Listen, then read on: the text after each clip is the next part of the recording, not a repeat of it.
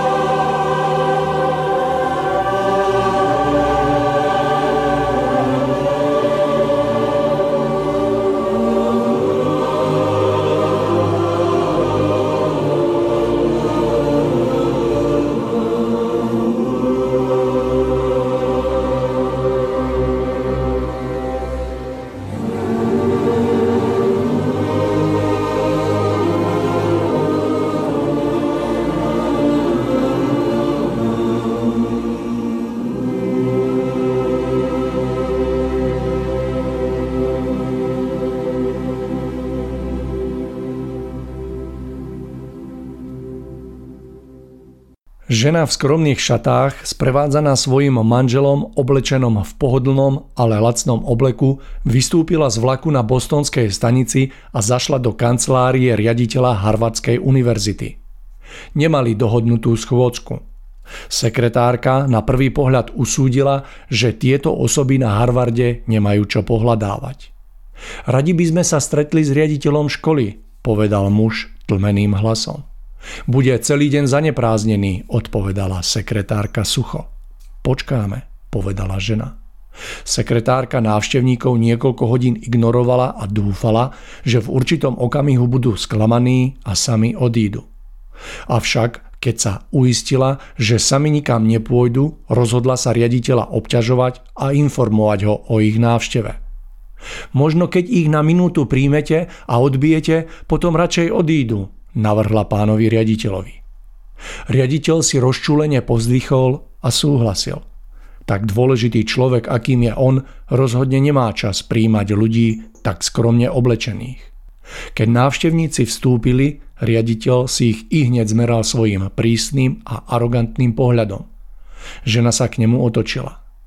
Mali sme syna, Rok študoval na vašej univerzite. Miloval toto miesto a bol tu veľmi šťastný, ale žiaľ, pred rokom nečakane zomrel. S manželom by sme preto na ňo chceli zanechať nejakú spomienku na území tejto univerzity. Riaditeľ z toho nemal vôbec radosť, ale naopak bol veľmi podraždený. Pani, odpovedal drzo, nemôžeme postaviť pomničky pre každého, kto študoval na Harvade a zomrel. Ak by sme to urobili, potom by tu z toho bol za chvíľku cintorín. Nie, tak som to nemyslela, stiehla žena rýchlo namietnúť. Nechceme stavať pomník, ani sochu. Chceme postaviť novú budovu pre Harvard. Riaditeľ si prezrel vyblednuté kockované šaty a lacný oblek a zvolal. Ľudia, máte vôbec predstavu, koľko jedna taká budova stojí? Všetky budovy Harvardu majú dohromady hodnotu vyše 7 miliónov dolárov. Žena minútu nič nehovorila. Riaditeľ sa zlovesne usmial radosťou. Tak preca ju nakoniec odtiaľ odprevadí. Žena sa zakrátko otočila k svojmu manželovi a ticho povedala. To je tak lacné vybudovanie novej univerzity. Tak prečo si teda nepostavíme vlastnú univerzitu? Muž súhlasne prikývol. Harvardský riaditeľ zbledol a vyzeral zmetenie. Manželia Stanfordovci vstali a bez ďalších rečí odišli z kancelárie. V Palo Alto v Kalifornii založili na pamiatku svojho milovaného syna univerzitu, ktorá nesie jeho meno Stanfordská univerzita. Stanfordskú univerzitu založil železničný magnát, americký senátor Leland Stanford a jeho manželka Jane. Univerzita je pomenovaná po ich jedinom zosnulom synovi Lelandovi. Leland Stanford starší povedal vtedy svojej žene, odteraz všetky deti z Kalifornie budú ako by boli naše vlastné deti. Všetkým poslucháčom relácie ešte sa to dá zachrániť, želám z pohodlia vlastného domova príjemný podvečer a zároveň vás vítam v úvode 51. vydania. V predchádzajúcej relácii sme spolu s Tomášom hovorili na tému jasnovidnosť a keďže by sme k tomu radi ešte niečo dodali, tak dnes budeme pokračovať v rozvíjaní myšlienok na túto tému. Nebudem preto zdržovať a už len dodám, že príjemné počúvanie vám mikrofónu želá Mário Kováčik. Tomáš, želám vám krásny večer, vítajte v štúdiu. No, ďakujem Mário, ďakujem veľmi pekne za pozdrav, privítanie v našom virtuálnom štúdiu diálkovom. Tomáš, ja sa veľmi teším, že sa vieme takto spojiť, aj keď je to len tak na diálku, no a že sa smieme opäť našim poslucháčom prihovoriť a vytvoriť tak niečo hodnotné. No a dnes, tak ako som to už v úvode spomenul, budeme pokračovať v rozvíjaní myšlienok na tému jasnovidnosť, tak ak by ste dovolili, skúsme na úvod krátku rekapituláciu toho, čo bolo povedané v predchádzajúcej relácii, aby sme si to tak troška ozrejmili, takže odozdávam vám slovo, nech sa páči. Ja sa vždy teším, keď máme mať toto naše vysielanie ten deň. Vždy sa veľmi teším, že príde po obedi alebo podvečer. Takže sa budeme takto môcť zase prepojiť, počuť, takže aj dnes to tak bolo. No a mám tu v ruke mm, zápisky z minulej relácie, tak ako, ako vy vravíte, aspoň stručne si prejdeme obsah tej predchádzajúcej relácie v podstate sme sa zaoberali pojmom jasnovidnosť. No a povedali sme si, že pre mnohých ľudí sa môže zdáť, že, že je to pojem, ktorý je úplne nepoužiteľný pre praktický život, že jasnovidnosť je niečo, čo sa týka ľudí zaoberajúcich sa mm, ezoterikou alebo rôznymi takýmito uh, rôznymi prúdmi na duchovno orientálnymi a že v skutočnosti sa to bežného človeka vôbec netýka, pretože tá jasnovidnosť je mnohými tak, tak pochopená, že to je nejaká schopnosť hliadať do minulých životov, predpovedať budúcnosť, vidieť nejaké záhrobie, záhrobné bytosti. No a z tohoto dôvodu, že teda to je iba pre takú úzkú skupinu ľudí.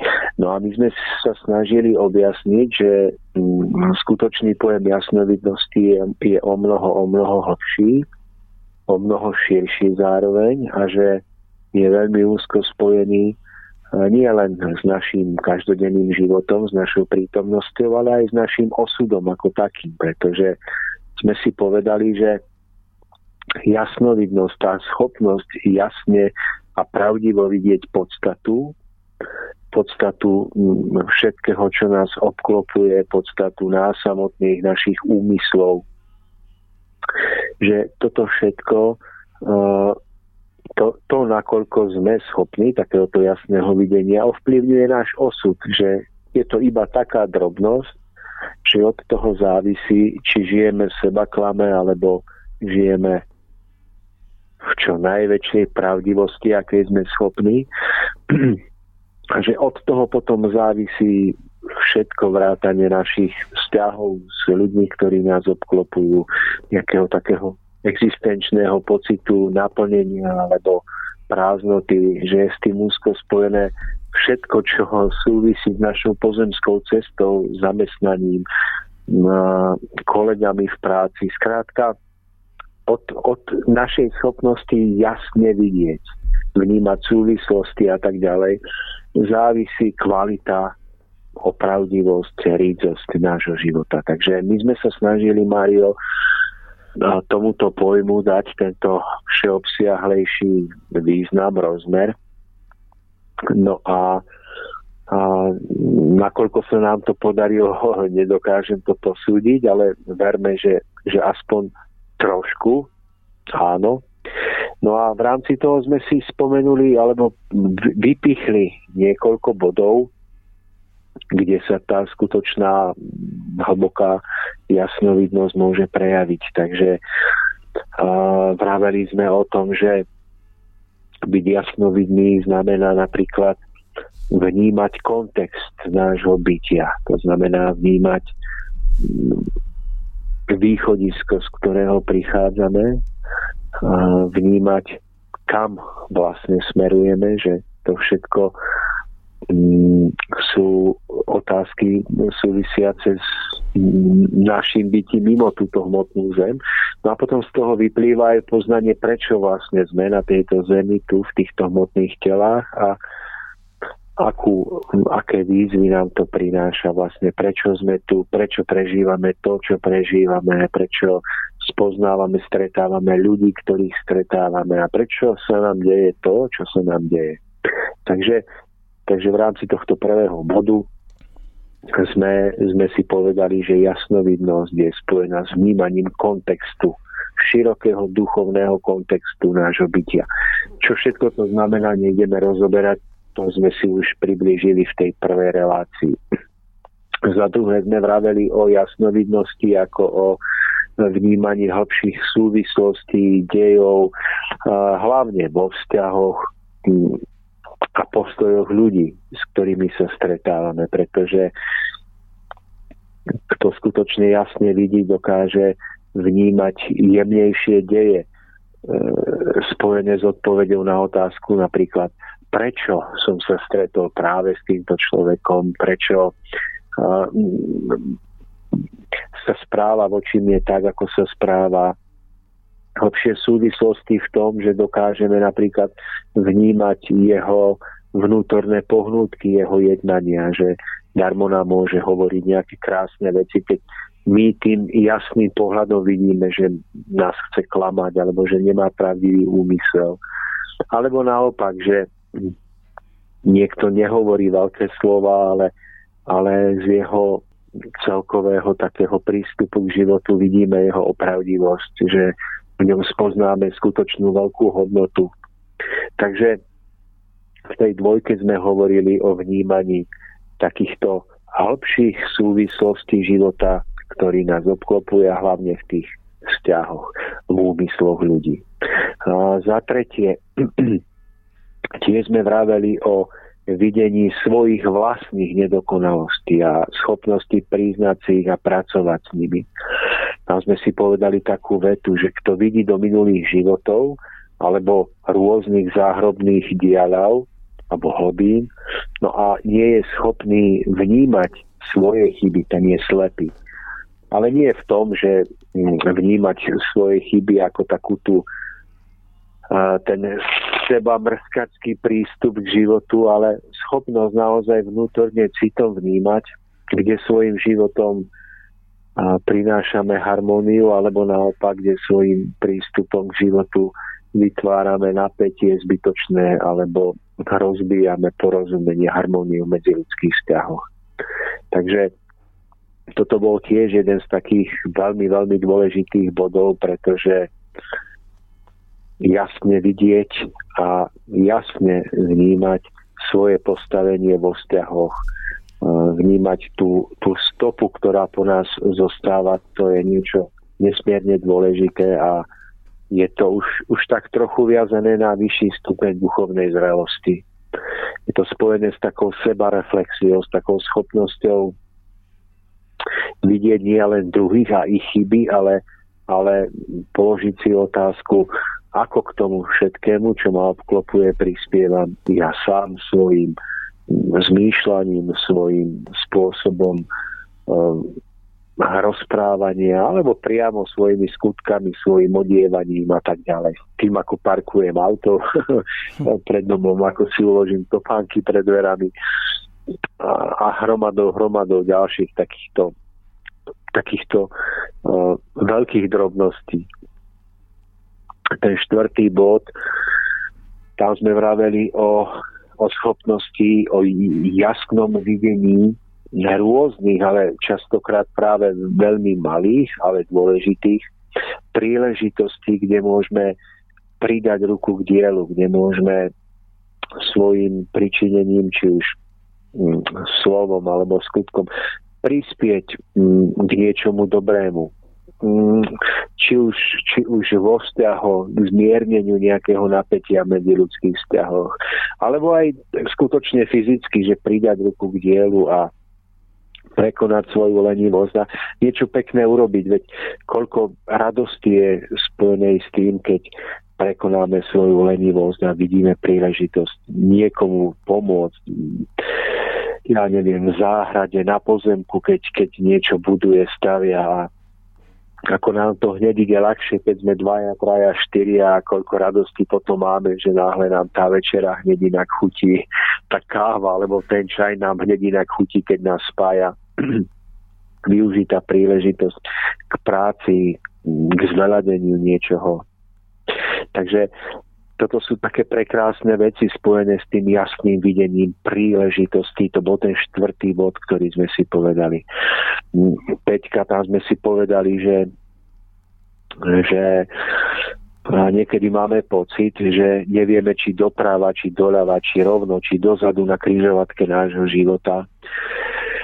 A že ako to tak býva, keď máme otvorený ten nie len vonkajší, ale aj vnútorný zrak, tak v každej životnej situácii, o to zvlášť, keď je tá životná situácia rozhodujúca, osudová, tak, tak sú nám dávané rôzne nabádania alebo rôzne znamenia, ktoré nám naznačujú, kadiaľkou cestou sa máme vydať. Sú to také zaujímavé zhody okolností alebo také nie bežné veci, ktoré nám v tú chvíľu prídu do cesty a oni nám ako keby prstom ukážu, ktorým smerom, ale neberú nám slobodnú vôľu. Oni nám iba akoby naznačia, kadiaľ je možné ďalej ísť, ak chceme kráčať tými správnymi tou zlatou líniou nášho života.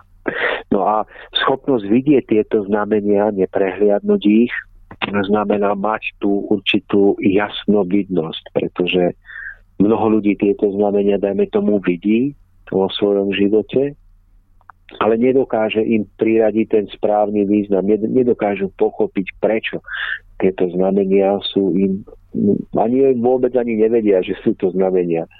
Takže nevedia, prečo sa im tá situácia stane a potom, keď sa popália, tak spätne vravia, že, že á, sme ponechaní na pospas osudu a sme jednoducho odstrčení a, a sme bez pomoci, ale v skutočnosti, keby, keby videli tým, tým správnym vnútorným pohľadom, tak by určite dokázali sa rozhodovať v mnohých situáciách správne. Správne znamená, správne je svojím spôsobom v, v istom zmysle vždy sa rozhodneme správne, pretože ak nemáme nejakú skúsenosť, tak aj nesprávne rozhodnutie nás pri, môže priviesť k nejakému ponaučeniu. A svojím spôsobom je to správne, ale keď my hovoríme o tom správne, tak hovoríme o rozhodnutí, ktoré najpriamejšou cestou vedie k cieľu bez toho, aby sme druhým spôsobovali bolesť alebo zbytočné utrpenie, alebo aj sebe samým. Takže to bola peťka, tieto znamenia, tieto náznaky osudu. No a e, potom sme mali potom sme mali ešte taký šiestý stupeň, ale hovorím, to si môžete zoradiť akokoľvek inak, lebo nejde tu o to poradie, ide o tie myšlienky. No a to je taký, taký, aby som tento stupeň zaradil na tie najvyššie priečky, lebo je najťažší.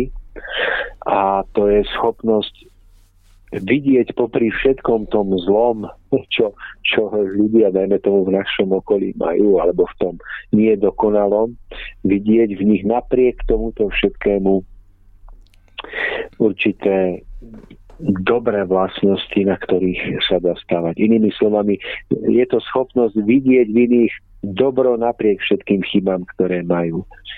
A nie len to vidieť, ale byť schopný na tom vstávať. To, to neznamená, že človek sa správa ako neprimerane naivne alebo dôverčivo, ak vidí nejaké vážne trhliny správaní sa svojich blízkych, ale znamená to, že ak, ak to je možné a na to človeku zostáva energia a čas a je to, a je to potrebné, tak som schopný vidieť tamto dobro, stavať na ňom a možno, že potom zistím, že ten človek nie je taký, ako sa mi javil, alebo nie je taký, uh, že možno tým iba zakrýval niečo, niečo No ale že v podstate vo vnútri je to o mnoho lepší a krajší človek, než sa nám mohlo zdať. A k tomuto pohľadu sa človek môže dopracovať iba duchovnou skúsenosťou a určitým duchovným nadhľadom a zrelosťou. A, a toto je niečo krásne, niečo, čo tento svet, naše vzťahy veľmi potrebujú, lebo, lebo my, keby mal ten človek 10 vlastností, z ktorých má 9 dobrých a jednu zlú, tak my sa v dnešnej dobe e, budeme pozerať iba na tú jednu a tých 9 odpíšeme, takže odpíšeme celého človeka a potom sa nikto s nikým nemôže dohodnúť na ničom spolupracovať a celá tá vízia akoby výstavby tohoto odlesku kráľovstva Božieho na zemi potom viazne, keď to poviem tak, tak znešene až pateticky. No ale ten skutočne jasno vidný človek zostáva bdelý, opatrný, ale on keď by z desiatich videl de- 9 zlých a jednu dobrú, tak predovšetkým stavia na tej jednej dobrej, aj keď je to niekedy skutočne veľmi ťažké a dá nám to námahu vy, vy, vyhrabať z toho človeka tú, tú jednu dobrú vlastnosť. Ale nakoniec to je aj to, o čom, o čom sa v tých rozprávkach píše, že uh, ide, ide, ide tulák do tej rieky a narížuje tam zlato a nájde potom a jedno zrnko, druhé, tretie, štvrté a stane sa z neho bohatý človek. A to by sme mohli povedať, že e, je to symbolicky vyjadrená okrem iného aj tá schopnosť človeka, že vstúpi do tej rieky vnútorného života iného človeka a preosiela, preosiela dovtedy, kým tam nenájde to skutočné ríde zlato nejakej jeho vlastnosti alebo nejakého jeho postoja, ktorý má. a ktorý by bol potom naozaj s ním obohatením pre celé jeho okolie.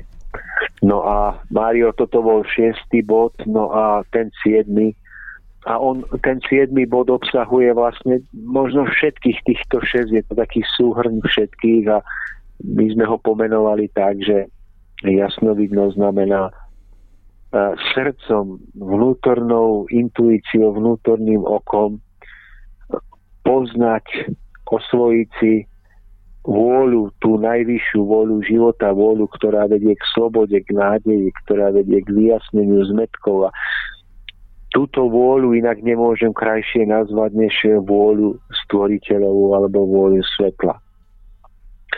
A po, poznať alebo jasne vidieť túto vôľu v každej jednej životnej situácii znamená minimálne mať v sebe oživený každý jeden z tých bodov, o ktorých sme vlastne rozprávali. Takže Mario, neviem, či som ten úvod trochu, trochu moc nepretiahol, ale, ale respektíve rekapituláciu moc nepretiahol, ale, ale tak dúfam, že ak som niečo minule povedal zle alebo zabudol, tak som to aspoň mohol trošku doplniť. Tomáš, opakovanie je matkou múdrosti a ja si myslím, že sa nám v predchádzajúcej relácii podarilo ponúknuť naozaj veľmi ucelený a v podstate hlboký pohľad na pojem jasnovidnosť, ktorý bol z môjho pohľadu a verím, že aj z pohľadu našich poslucháčov a taký zrozumiteľný a tiež uchopiteľný, ktorý vie byť užitočný a tým aj nápomocný a veľmi sa teším na dnešné, ak to môžem tak nazvať, doplňujúce, respektíve možno rozširujúce rozprávanie, takže nestrácajme časť a pustíme sa do, do toho, nech sa páči. Tak Mário, bude to doplnenie viac menej tej predchádzajúcej časti, ktoré možno nebude tak obsahovo už rozsiahle, ale, ale v každom prípade um, chcel, by som, chcel by som tomu venovať ešte nejakú chvíľku. Mario, tá naša relácia by mohla začať otázkou, že či je možné, alebo ako vôbec je možné získať takýto Mm, jasnovidný vhľad na život. Že, dobre, povedali sme si, že v čom všetko jasnovidnosť prejaví, ale mnoho z našich poslucháčov si položí tú otázku, čo aj ja, aj vy určite. No je to všetko pekné, ale ako to môžem získať, ak to nemám? Ako, ako? Že mám ísť na nejaký e-shop no a objednať si to, alebo Mm, mám ísť za najbližšou nejakou jasnovitkou alebo jasnovicom zaplatiť si a tam to získam, alebo akým spôsobom by som sa k tomu mohol dostať. A to je taká celkom prirodzená, oprávnená otázka, ktorú by si každý jeden mal položiť, keď skutočne chce získať tento kráľovský jasnovidný vhľad na život a byť mudrým človekom a nie hlupákom. Tak Mario, ja si myslím, že základným predpokladom jasného a neskriveného eh, vnútorného videnia je splnenie jednej z najťažších podmienok, a, ktorá potom úplne jasne ovplyvní z nášho pohľadu. A tou podmienkou je, je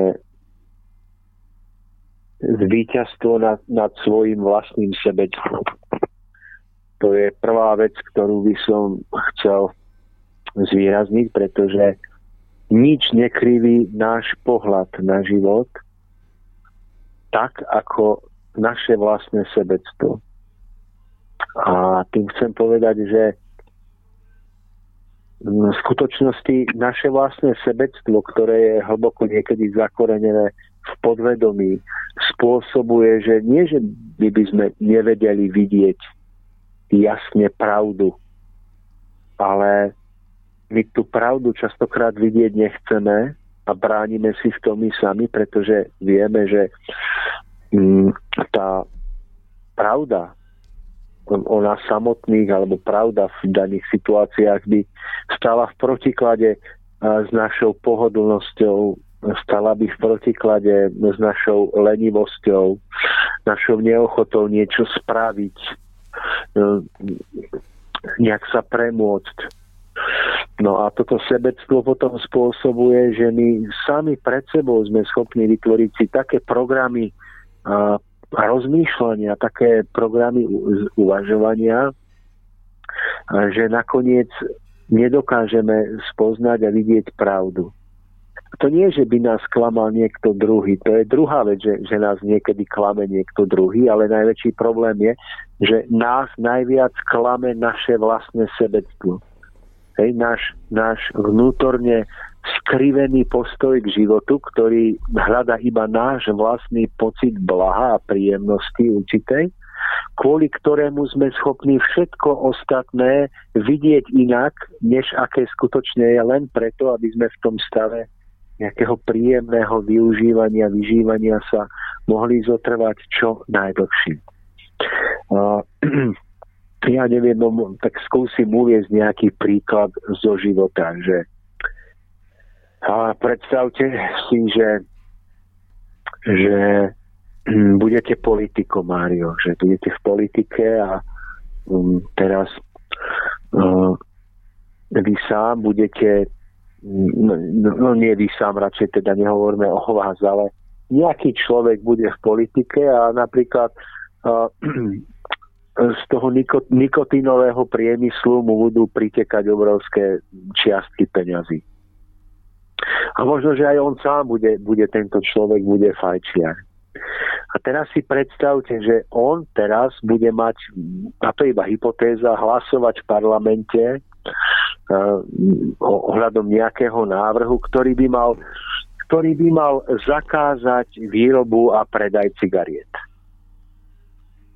No a teraz si predstavte, že ako by takýto človek asi rozhodoval, keby jeho sebectvo, jeho vidina toho, koľko na tom on zarobí, on ako človek, ktorému z toho pritekajú peniaze, alebo ja neviem, má nejaké podiely vo veľkých firmách, ktoré bohatnú na, na výrobe cigariet, tak ako by on asi sa rozhodoval, keby mu od toho závisel príjem, ja neviem, miliónov eur.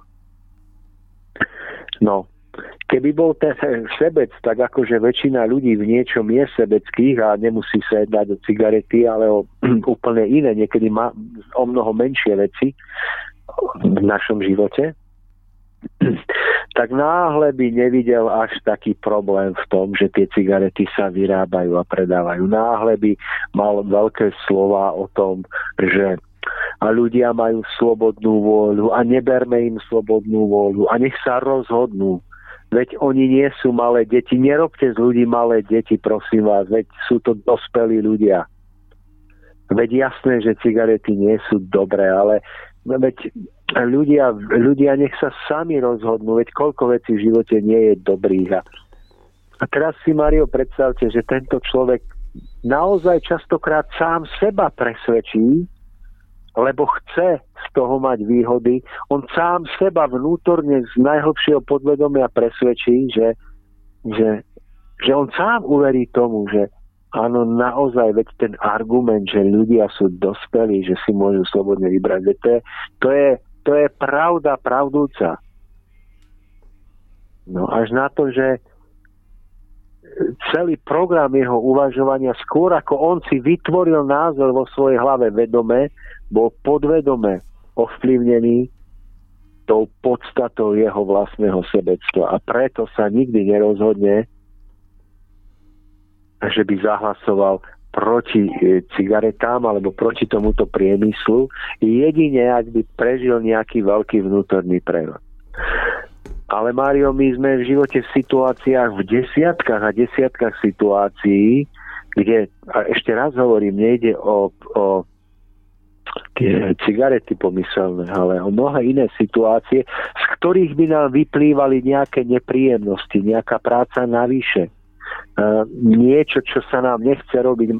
A my, pretože máme vkorenené sebectvo, tak sme jednoducho schopní naprogramovať svoje myslenie dopredu tak, že keď z nás už v našej hlave vznikne nejaký daný názor na tú vec, tak už dopredu je skrivený a sfalšovaný, pretože on nevychádza z našej slobody, z našej dobrej vôle premôcť a pracovať, ale vychádza z lenivosti a sebectva a preto je vždy skrivený.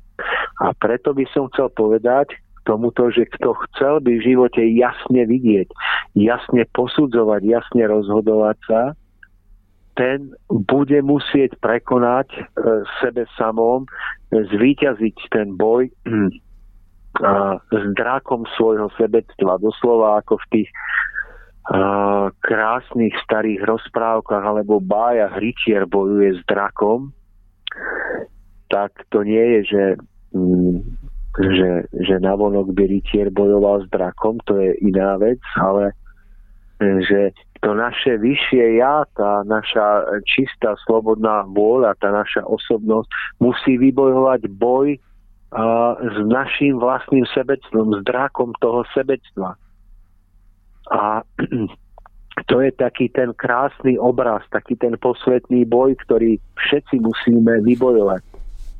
No lenže my o tom ani nevieme, ani, ani o toto sa vôbec nesnažíme No, tak radšej chceme bojovať proti nejakému politikovi, ktorý nám vládne zle, alebo proti systému, ktorý je zlý.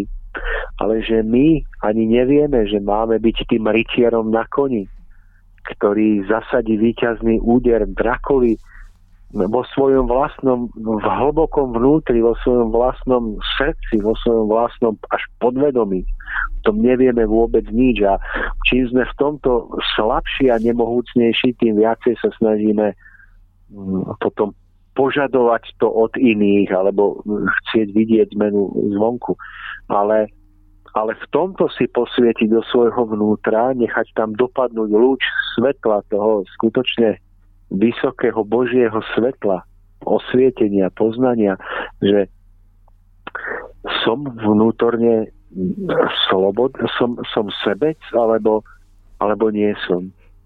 No a toto je niečo, čo je nesmierne dôležité, čo je predpokladom jasného videnia, skutočnej duchovnej jasnovidnosti. A tým je potom zase spojená ďalšia vlastnosť, že mm, sebectvo je spojené napríklad so strachom, s nedôverou, e, s rôznymi formami zatrpknutosti. A zase prekážkou jasnovidnosti je napríklad uh, strach, ktorý častokrát pochádza z nedôvery. A častokrát zo sebectva, uh, zo strachu o um, seba samého, pretože nemáme dôveru vo vyššie vedenie svetla, uh, silu zákonov, ktoré nás vždy povedú tou najkrajšou cestou vpred, keď sa otvoríme svetlu, tak z toho všetkého potom vyplýva strach. A strach je zase ďalší akýsi taký neviditeľný záhal na uh, nás samotných, na tom našom tom duševnom tele, takoby na tých očiach, že, že keď sme ovplyvnení strachom, nemôžeme jasne vidieť. Všimnite si napríklad, že keď sme nastavení na mm, emóciu strachu, tak vôbec ten, ten mozog v podstate sa stará iba o jediné, o, o základné prežitie. No a celé naše telo potom nastaví do toho stavu, že mm, nie sme v tomto schopní napríklad učiť sa, nie sme schopní v tomto stave vnímať súvislosti, nie sme schopní v tomto stave vidieť krásu okolo nás, pretože strach nás zameria iba na to jediné, na ten, na ten mm, moment, z ktorého mm, pociťujeme strach. Ale nedokážeme už v tomto stave vidieť súvislosti. No ako vravím, tak napríklad tie súvislosti sú jedným z prejavom jasno videnia. Takže Mário, toto všetko sú veci, ktoré sú skryté v nás. Tá nedôvera, napríklad zatrpknutosť, neschopnosť odpustiť niekomu, znamená, že v ňom nedokážeme vidieť to dobré. Že v ňom nedokážeme vidieť určité pozitíva, ktoré má, lebo práve tá zatrpknutosť spôsobí, že my e, z desiatich vlastností nevidíme 9 dobrých, ale len tú jednu zlú. No Tomáš, tiež si troška myslím, že v prvom rade tieto veci, ktoré ste spomenuli, tak si vyžadujú veľkú odvahu na to, aby človek takto do seba načrel a jednoducho začal tieto veci vnímať a vnímať ich ako podstatné a začať troška s nimi pracovať. Takže naozaj chýba nám a vo všeobecnosti aj taká veľká odvaha, aby sa začala táto veľká cesta, krásna cesta ducha na, na tej ceste k získaniu tej takej krásnej schopnosti jasnovidectva. Takže ale ja plne s vami súhlasím a vnímam to obdobne ako vy, takže nič, len veľa práce nás čaká, no, ako ľudí. No, no jednoznačne, Mario, a v, tom, v tomto si myslím, že je ešte, ešte mnoho takých vnútorných e, vnútorných uh, zákutí, ktoré keď nepresvetlíme, tak nikdy sa nedobereme jasného videnia. Uh, je to spojené napríklad aj um, s tým, že, že, že človek sa musí vnútorne oslobodiť ja by som všetky tieto vlastnosti ako sebectvo, strach, nedôvera, zatrpknutosť, ja by som ich zoradil mm, pod pojem vnútornej neslobody. A práve táto nesloboda kriví náš pohľad. A naopak sloboda nám dáva schopnosť jasného rozhľadu. Na nám ukazuje nové vízie, ukazuje nám nové svety smerom nahor ale naopak nesloboda púta náš pohľad iba na jednotlivosť. Jednotlivosť nejakého sebectva, strachu, nedôvery. Na niečo, na čo sa upneme, na tú jednotlivosť, na úkor vnímania celku.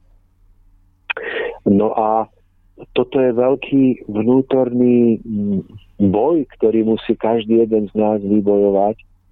To je boj o slobodu svojho vlastného vnútra o to, aby nebol pudený žiadnymi svojimi mm, sebeckými pohnútkami, svojimi vlastnými vnútornými vášňami alebo nízkymi sklonmi, pretože kedykoľvek človeku vládnu vášne, nízke sklony, tak e, človek nikdy vtedy nie je, nie je slobodný a nie je schopný jasného vhľadu. To je základný predpoklad hm, jasného videnia, vnútorne sa oslobodiť, prejsť tou cestou vnútorného hm, osvietenia, tak ako ňou prešiel napríklad Budha. Že bol schopný všetko zanechať a všetkého na zemi sa vzdať, preto, aby k ničomu nebol pripútaný. Aby ho nič nespútavalo a neoberalo ho o jeho vlastný vnútorný rozmer slobody. A je to veľmi ťažké, ľahko sa o tom hovorí mne, ľahko sa o tom hovorí komukoľvek inému a narozprávalo sa toho už dosť veľa, ale v skutočnosti, tak ako sa v Ježišovom evanieliu píše, že, že jedine keď človek všetko stratí, môže všetko získať tak to je inými slovami povedané, ak sa človek neodpúta od všetkého, čo ho obklopuje, nikdy nemôže prežiť skutočnú vnútornú slobodu. Nikdy nedokáže mať potom úplne jasný a neskrivený pohľad. A koľko je takých vecí, Mário, že si bez nich ešte nevieme predstaviť svoj život. A uvedome si, že že každá z týchto vecí nakoniec skriví náš pohľad. Ona ho skriví ne, takým veľmi jemným, zdanlivo neviditeľným spôsobom. Nenápadným hlavne. No, nenápadným, áno, áno, že, že napríklad, že dneska sú rôzne závislosti na telefónoch alebo počítačoch. A teraz si predstavte, že človek, ktorý naozaj tomu prepadne a stále má v ruke telefón a stále mm, príjma informácie z, zvonku, z rôznych mm, portálov a rôznych prednášok a kurzov mm, a stále potrebuje mať ten telefón v ruke, tak sa mu veľmi rýchlo môže stať, že tým, tým stratí pohľad na tú úplnú najzákladnejšiu a hlavnú podstatu svojho života. Že e, pripúta sa na to, bude tam čerpať informácie o tom, čo sa deje vo svete, ale tie podstatné v nemi nie sú informácie. To sú jeho vlastné citové pre, prežitia a uvedomenia, ktoré častokrát prichádzajú práve vo chvíli, keď ten telefón odloží, alebo keď nie je vystavený vyžarovaniu počítača. Že vo chvíli, keď sám v tichu um, premýšľa, alebo medituje, alebo sa modlí, tak v tú chvíľu sa stretne so skutočnosťou a v tú chvíľu k nemu môžu prísť tí, tí, tí pomyselní anieli, tí jeho duchovní pomocníci a prinesú mu impuls k jeho ďalšiemu vývoju. No ale kým, kým človek nenájde tento vnútorný uh, stav uh, slobody a radosti z toho, že nemusí mať v ruke telefón ani byť pri počítači a prežíva vnútorné naplnenie, tak kým ho nenájde, tak sa potom stáva, že, že keby ste sa ho pýtali na názor, že ako to je s tými telefónmi a na, napríklad s tými počítačmi, tak ten mu povie, áno, to je to najlepšie, to je výdobytok dnešnej doby. čím viac, tým lepšie, veď na tom nič nie je, veď sa dozvieme nové informácie. A to je zase, Mário, ten príklad skriveného pohľadu, že pretože sám to v tom nezvýťazil, sám v niečom e, pokulháva ešte, nevie sa oslobodiť a jednoducho blúdi v tom labyrinte nekonečne hrnúcich sa myšlienok e, z politického diania, akéhokoľvek iného, to sa, tak, tak nie je potom schopný objektívneho pohľadu na to, aby povedal, áno, tak, tak žili tu ľudia tisíce rokov pred nami bez toho, aby mali telefón a boli šťastní a boli, dajme tomu, múdrejší než my, tak jednoducho ne, ako nemusíme ten telefón zahodiť, ale dávajme si pozor, buďme bdeli, tak to vám nepovie. Práve preto, že má skrivený pohľad svojou vlastnou náklonnosťou k nemu. A toto je, toto je úplne jeden z mnohých napríklad príkladov, ako, ako náš falošný vzťah k niečomu potom ovplyvňuje to, ako o tom rozprávame, aké názory máme a o čom potom presviečame druhých. Ale až keď sa ten človek oslobodí a povie si, dobre, tak a pripúšťam, že ten telefón alebo počítač má svoje veľké výhody, ale, ale to najdôležitejšie je dokázať nenechať sa tým zomlieť a byť vnútorne aj sám so sebou, aj s prírodou, aj s blízkymi ľuďmi v mojom okolí. Tak až keď k tomuto dozriem a zvíťazím v tom vlastnom vnútornom boji, tak budem schopný o tom hovoriť s o mnoho väčším nadhľadom a pravdivo. Hej, ale Mário, môžeme vybrať ďalšie a ďalšie oblasti, ja neviem, z nášho mm, každodenného života, že no, máme k niečomu nezdravý vzťah a kým sa od toho neoslobodíme, nikdy o tom nebudeme vedieť hovoriť objektívne. To znamená, nikdy na to nenahliadneme v pravde. Preto pravda, keď sa povie, že poznal som pravdu, že niekedy zvykneme povedať my všetci, že prečítali sme si nejakú skutočne hodnotnú zácnú knihu, to môže byť Biblia, to môže byť kniha vo svetle pravdy, alebo môže to byť pre niekoho iné knihy. A zvykneme povedať, že, že, hm, že spoznal som pravdu. Ale problém je v tom, že keď človek sa vnútorne neoslobodí, tak človek tú pravdu neodpečatí, on ju, on ju nespozná on ju iba pre, prečíta, má pocit niečoho príjemného, krásneho, ale v každodennom živote, kde pôjde o skutočné hodnoty, tam za každým zlyhá. Takže napríklad, ja neviem, že mm, v knihe mm, vo svetle pravdy mm, sa bude, ktorú my si veľmi vážime, určite asi aj vy, a napríklad sa bude písať o prísnosti, že prísnosť je súčasťou pravej lásky. No ale keď človek bude mať nevyvážený, nevyvážený vzťah v skutočnej láske, v ktorom je aj prísnosť, ale aj súcit a bude mať iba jednostranný, iba ten taký e, tvrdý, tak on si v tej knihe vždy iba počiarkne túto vetu, kde sa píše, že, že áno, prísnosť, to je ono. A každého, koho stretne, bude iba karhať a prísne na ňo ukazovať prstom a bude vraviť, že lebo je to v múdrej knihe napísané. No. Ale on nevie, že v tej knihe sa píše aj o tom, že človek má byť súcitný a že má byť chápavý. A že to je zase iný protipol tej istej vlastnosti láskavosti, že keď je niekto pokorný alebo došiel v živote do takého stavu, že už naozaj naozaj potrebuje tú, tú hrejivosť ľudskej lásky a prístupu, takže vtedy nesmie byť prísny a musí byť vrúcný. No ale naopak, niekto, kto iba si chce vytiahnuť uh, tú, tú takú um, kresťanský zmekčilú podobu lásky, tak on zase povie, nie, prísnosť nie a on si v tej istej knihe počiarkne druhú vetu iba o lásky, plnosti, vrúcnosti, priateľskosti. Teraz dvaja ľudia budú čítať tú istú knihu a budú konať úplne protichodne. Prečo je to tak? Pretože nikto z nich nie je schopný jasného pohľadu, pretože má vnútorný príklon k jednému aspektu pravdy. A tým pádom nikdy tú pravdu a tú, tú lásku nedokáže e, spravodlivosti a, vla, a správne uplatniť. A až keď človek vybojuje tento boj vo svojom vnútri a pochopí, že vo všetko musí byť krásna harmónia a rovnováha, že prísnosť musí byť vyvážená vľúdnosťou a vľúdnosť musí byť vyvážená prísnosťou, tak, tak až vtedy sa mu odpečatí tá kniha a prestane, dajme tomu, je robiť hambu tej knihe tým, že bude jednostranne žiť a správať sa, ale bude naozaj vzorným človekom, ktorý bude vedieť, v ktorú chvíľu, aký aspekt lásky použiť.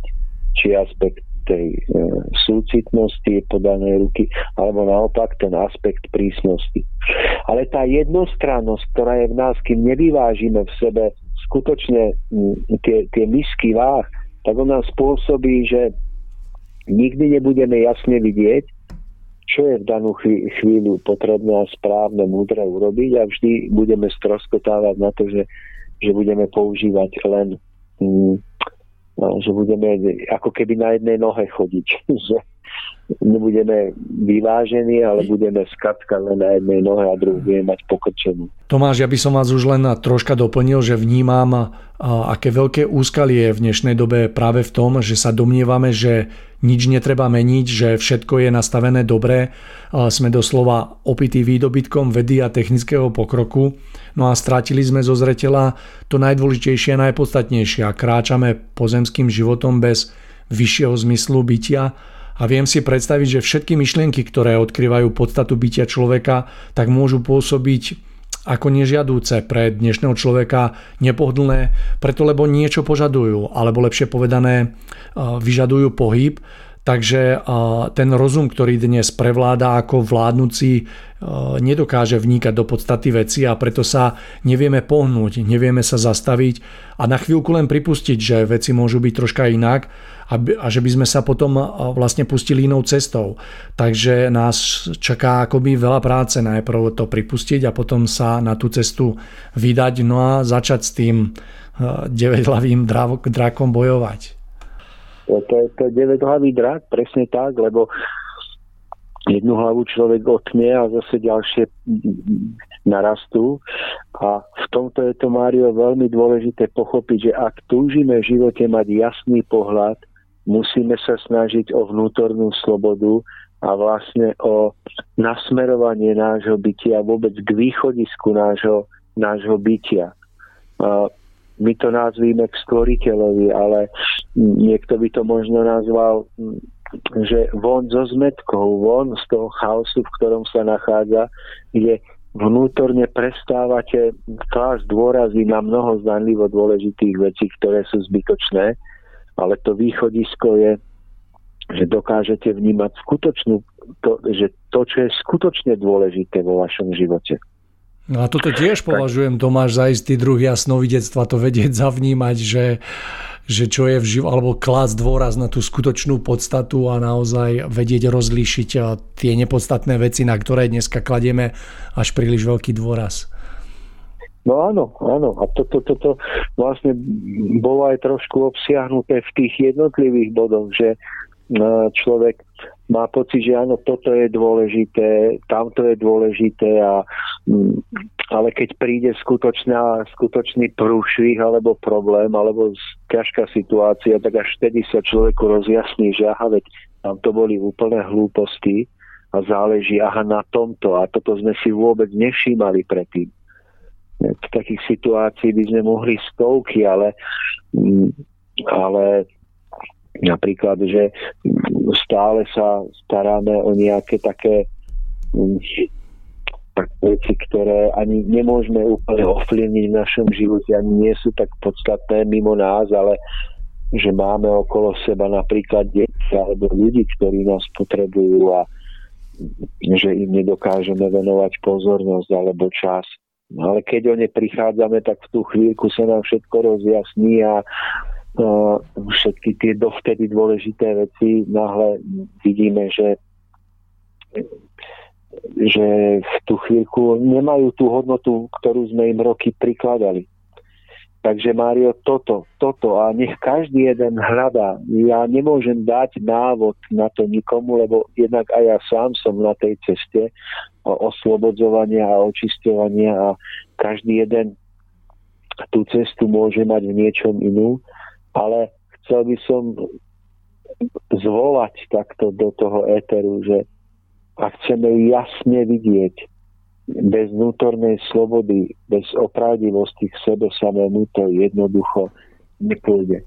To podvedomie naše už je potom nastavené tak, že ak nie sme opravdiví, ono nás oklame, že my ani nemusíme chcieť klamať, že, alebo hovoriť nepravdu, ale už, už my sami budeme ešte predtým, než vytvoríme myšlienky, naprogramovaní na klamstvo a oklameme seba samých. To je najhoršie, že, že my nie, že my, my, my sme klamali druhých, ale my sme schopní oklamať seba samých a potom tvrdiť, že a skutočne ako úprimne tvrdiť, že, že hovoríme, čo si myslíme. Ale že, si to, že, že tá myšlienka, to, čo si myslíme, vychádza z vnútorného podvedomého sebectva, strachu, nedôvery, to si už priznať nemôžeme. Preto je ťažké niekedy doslova usvedčiť niekoho v našom okolí, že z klamstva alebo z niečoho, lebo on sa urazí a povie, že on neklame, on, on je opravdivý a naozaj to tak myslí, on sám pred sebou, ale ale že vydajme tomu vidíte až do jeho podvedomia, že on oklamal sám seba skôr, ako si ten názor vytvoril, to sa strašne ťažko vysvetľuje. A to sa obáva Mário, že, že ak človek sám, sám, opa- opakujem, sám za seba nezatúži po pravde, tak mu nepomôže ani, ani Boh. Pretože to je skutočne tak silné, že tam nie je možnosť pomoci Mário, pretože tam je človek tej nevedomosti svojho vnútra klame sám seba a tam už ta, tam nie je cesty. Dokonca ani utrpenie sa obávam, že nemá tú schopnosť alebo málo kedy má tú schopnosť toto zmeniť, lebo ja som videl mnoho situácií, mnoho ľudí vo svojom okolí, že a proste vidíte, že človek klame seba samého, ako len môže, lebo je mu v tom príjemne, lebo sa mu nechce niečo zmeniť. A potom sa stane, že jednoducho onemocní alebo o niečo príde, tak sa náhle zmení. No a ono sa to zdá, že to je tá skutočná pravá zmena, že, že tak aspoň to utrpenie pomohlo k tomu, že sa zmenil. A teraz nevravím o iných, Mário, to platí o mne, o každom jednom z nás. No ale nakoniec, keď, keď to utrpenie pominie, zistíte, že človek sa zase len vráti do toho, kde bol. A že, že tá veľká zmena bola iba snosťou z núdze alebo takým nejakým momentálnym sebaklamom človeka. Takže ja si skutočne myslím, že tá, tá, tá hlavná hybná sila k premene nie je ani utrpenie, nie je to nič iné, než vlastná vnútorná túžba človeka po pravde. Vlastné vnútorné zatúženie človeka po svetle, po živote v jasnosti, po blízkosti s tým jediným zdrojom všetkej sily a svetla stvoriteľovi. Ja neviem to inak pomenovať, lebo nič iné nedokáže do tejto tmy našej nevedomosti už, už, už preniknúť. A toto by som každému prijal, Mário. Nehovorím to preto, že by som chcel posudzovať teraz alebo odsudzovať niekoho. Nemám na to žiadne právo, ale aby sme si uvedomili my sami, čo o tom rozprávame a všetci, čo to počúvajú, že tie najväčšie klamstvá nevznikajú v našej hlave, keď chceme niekoho oklamať. Najväčšie klamstvá vznikajú z podvedomého vnútorného sebectva, strachu, nedôvery, a ktorá sformuje určitý druh myšlienok, ktoré my až následne si osvojíme ako nejaké naše vlastné myšlienky, ale ktoré vychádzajú v skutočnosti z nejakého nášho skriveného postoja k pravde. Mário, keď sa nám to podarí, keď na tejto ceste budeme stále ďalej a ďalej, tak tak jednoducho sa stane niečo, čo, čo sa nedá úplne tak vidieť fyzickými očami, ale, ale stane sa, že oči našej duše budú uzdravené a budú vidieť. Totiž, no zase je to vedecky nejako nepodložiteľné, teraz sa nám všetci vysmejú, všetci vedci, tá možno ani žiadni nepočúvajú, že my okrem fyzického tela máme aj duševné telo. A, a poznáme pojem oko duše, alebo duševný pohľad. A to je veľmi dôležité, lebo ak my cnosťami a prácou na sebe a snahom spoznať tú svoju subjektivitu, ak e, nedokážeme sa v tomto správne namáhať, tak to oči našej duše sú jednoducho zavreté alebo zalepené alebo nerozvinuté. No a v tomto stave nám darmo niekto môže po- hovoriť pravdu alebo si môžeme čítať o pravde, ale my ju neuvidíme.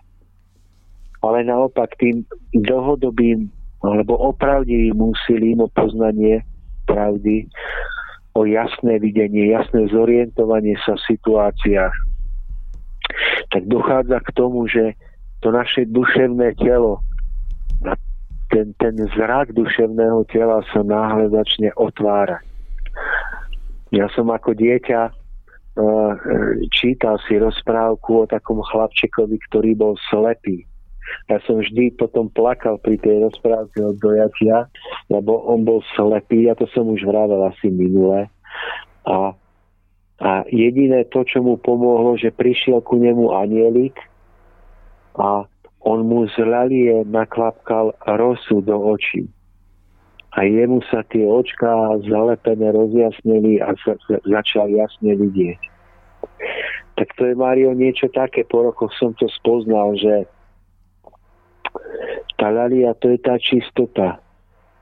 Túžba po čistote, túžba po, po opravdivosti. Potom sme nežili v seba klame, v špine, tak tá, tá skutočne jasná túžba, ona dovolí, aby do toho nášho najhlbšieho vnútra preniklo svetlo, lúč poznania. A to je ako keď tou laliou tomu chlapčekovi naklapkali do oka rosu. Rosu z lalie. A to, je, to sa stáva to, že keď nám laliou klapnú do toho, jedno, do toho duševného oka, keď nám tá čistota klapne do toho oka, tak my náhle začneme postupne ako slepec po dlhých rokoch otvárať oči a ešte sú si tu zalepené a riadne nevidia, ale už, už cez ne začíname trošku vidieť. Až ich nakoniec úplne otvoríme a vidíme jasne. No a má to veľmi veľký význam pre náš život.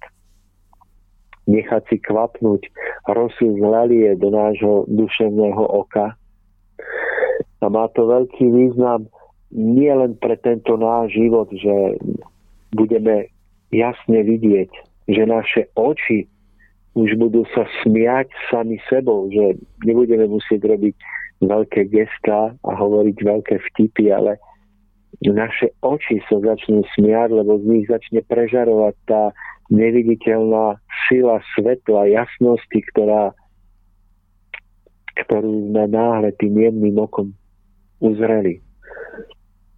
No a potom sa stane, že keď odídeme z tejto zeme a necháme fyzické telo tu, na zemi, spráchnivieť, zhniť, tak naša duša pôjde ďalej a naša duša tým, že sme jej zrak otvorili, že sme otvorili zrak duševnému telu, v priebehu života tou, tou túžbou po jasnom, čistom pohľade, tak my na druhom brehu nebudeme slepí, ale budeme vidieť. Pretože mnoho ľudí odíde z tejto zeme a sú slepí, že, že sú také popísané zážitky zo záhrobia, že duša nechala svoje telo a náhle sa ocitla v krajine, kde sa cítila byť slepá, kde narážala, kde nevidela všade iba šero. Narážala o kamene a prežívala obrovské utrpenie. A to bolo práve preto, že duša, to, to je duša človeka, ktorý nemal otvorený duševný zrak, ktorý sa nikdy nestaral o, čisto, o čisté, jasné videnie, o oslobodenie svojho vnútra, o, o povznesenie, presvetlenie svojho vnútra. A tak sa potom stáva, že, že on odloží telo a je na druhom brehu duševne slepý a je hluchý má pocit prázdnoty, jednoducho akoby, akoby pomaly nebol len, len jedno, čo cíti, obrovské utrpenie. A to je presne preto, že na zemi počas celého svojho duchovného vývoja nechcel nič vedieť a počuť o, o súvislostiach života, o zákonoch stvorenia, o pravde, o stvoriteľovi, o svojej zodpovednosti.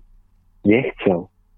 Teraz prišiel tam a Oči jeho duševného tela sú slepé, zalepené, uši hluché. To je, to je presne to, že to je už pre, toto predpeklie. Že on skoro už prestáva existovať, iba, iba si uvedomuje, že trpí. No ale keď my na zemi sa staráme o, o svoju dušu, staráme sa o to, aby sme jasne videli, jasne chápali súvislosti, aby sme neboli ako slepí, ale len si užívať život a chvíľkové radosti zmyslového tela uspokojovali. Ale staráme sa o tieto väčšie hodnoty, o dobro, o, o poznesenie života, o to, aby ľudia viac mali múdrosti, menej vzdoru, menej hnevu, viac pochopenia, lásky, tak my týmto všetkým a tou túžbou po čistote akoby si nechávame kvapnúť do oka rosu z kvetu lalie. To je tá, toto mystérium tej krásnej rozprávky, ktorá ma vždy dojímala v detstve. No a potom, potom prejdeme tým životom, vidiac všetky príležitosti, alebo aspoň väčšinu z nich. No a keď odložíme telo, tak na tom druhom brehu sme náhle schopní vnímať veľkú krásu. To sú zase tie zážitky pre vyváženie, že duša sa odpúta od tela prichádza na miesta, kde vidí nádherné záhrady, kde vidí prekrásne kvety, kde vidí kvitnúce stromy, kde vidí oblohu, lietajúce vtáky, kde mm, proste vidí tú krásu, ktorú, ktorá aj na Zemi je krása, ale tam ju vníma ešte intenzívnejšie práve preto, že už nemá to fyzické telo a už, už to prežíva ako taký číry extrakt vnútorný, vnútorného zážitku.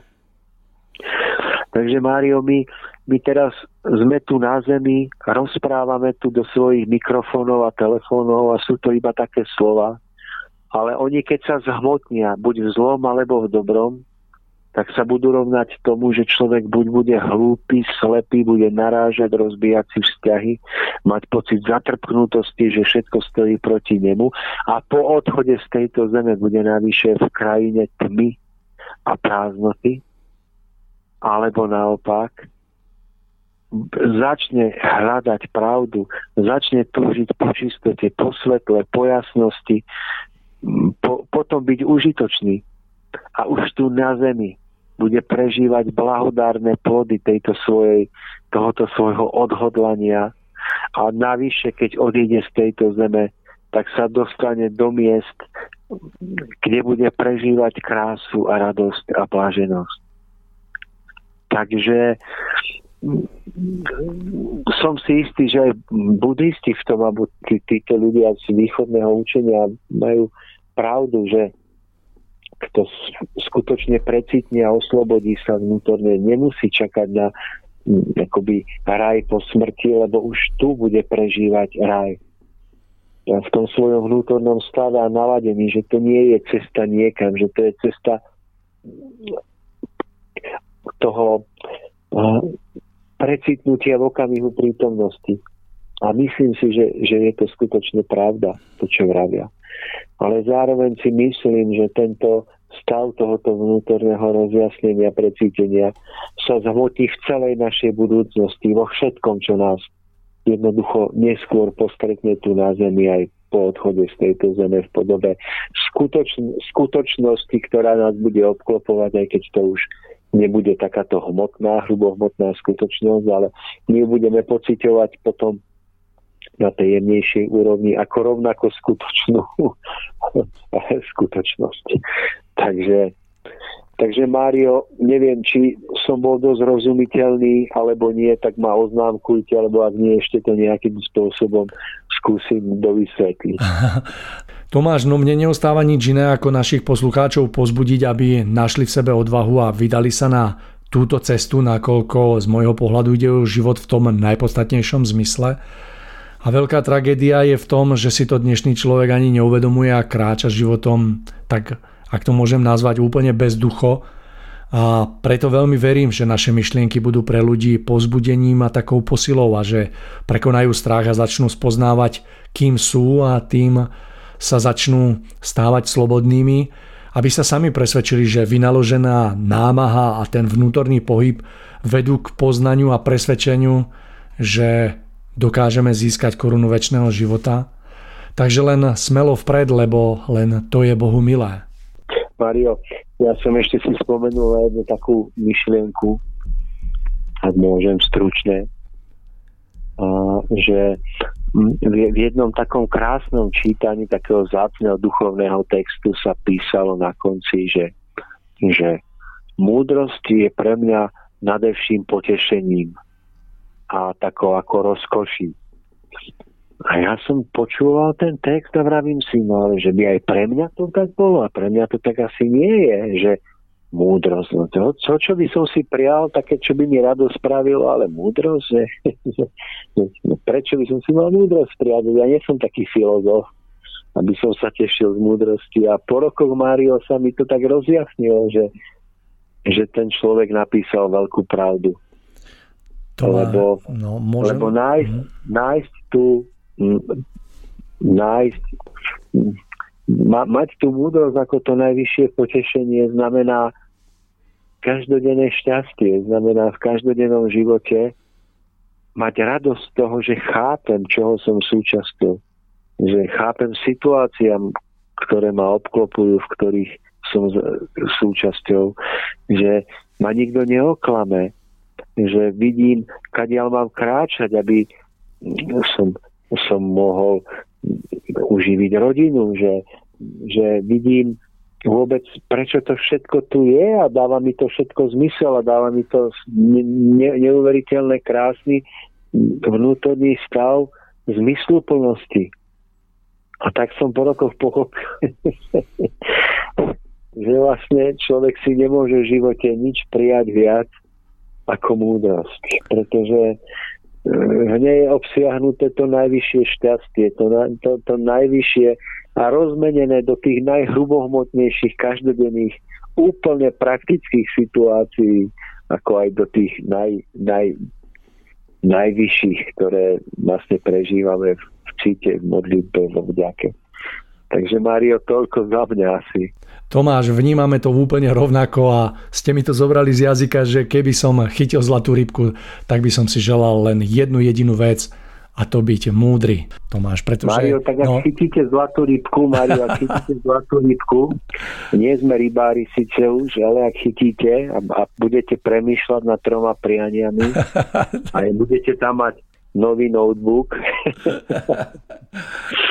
alebo lepšie zamestnanie alebo čokoľvek iné, tak, tak si prajme to, to, to najjednoduchšie a zároveň najkrajšie od tej zlatej rybky a to je múdrosť.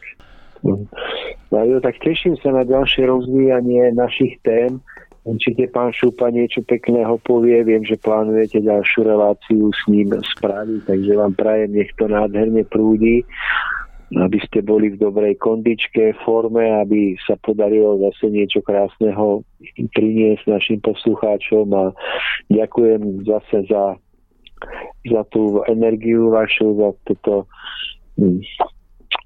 za to, tú obrovskú posilu a podporu, ktorú dávate do tejto relácie našej spoločnej a veľmi, veľmi sa teším zase na vás osobne, keď sa stretneme, už máme niečo v pláne, to poslucháči nevedia, ale sa stretneme a zase naplánujeme nové a nové spoločné výhľady.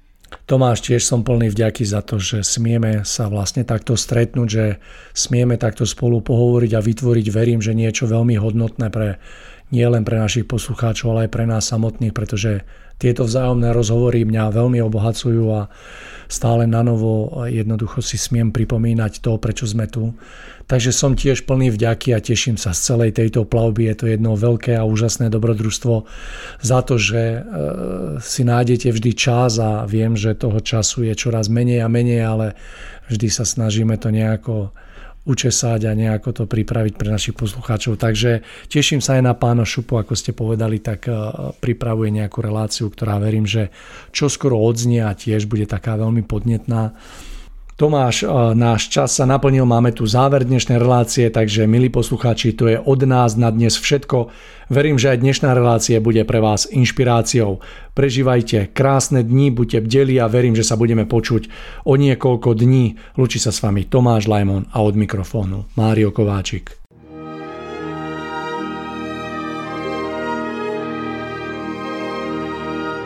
Nalaďte se na dobrou vlnu s rádiem Bohemia.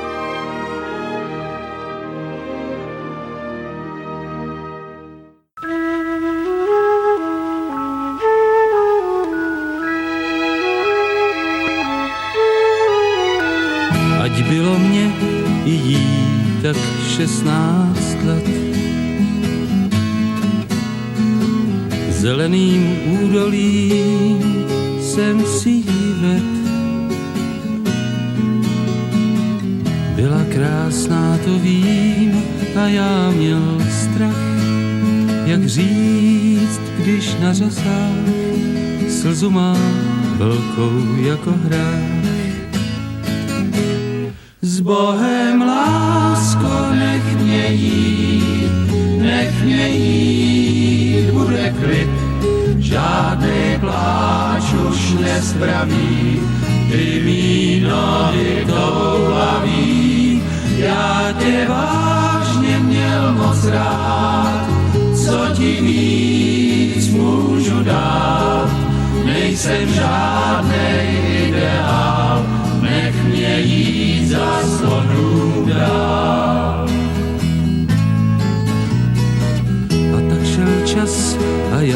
se toulám dál.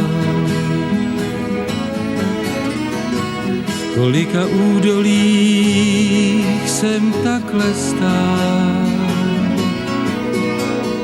Hledal slůvka, co jsou, jak hojivej fáč, Bůh ví, co jsem to zač, že přináším všem jenom pláč.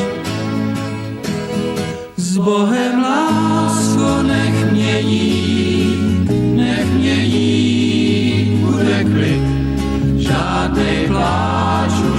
spraví, ty víno to hlaví.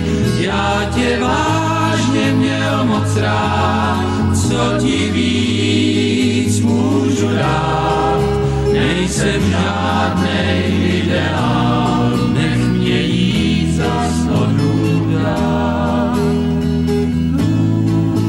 Já nevím, kde se to v člověku bere, ten neklid, ho tahá z místa na místo, co ho nenechá, aby byl sám se sebou spokojený, jako většina ostatních, aby se usadil, aby dělal jenom to, co se má a říkal jenom to, co se od něj čeká. Já prostě nemůžu zůstat na jednom místě. Nemůžu. Opravdu. Fakt.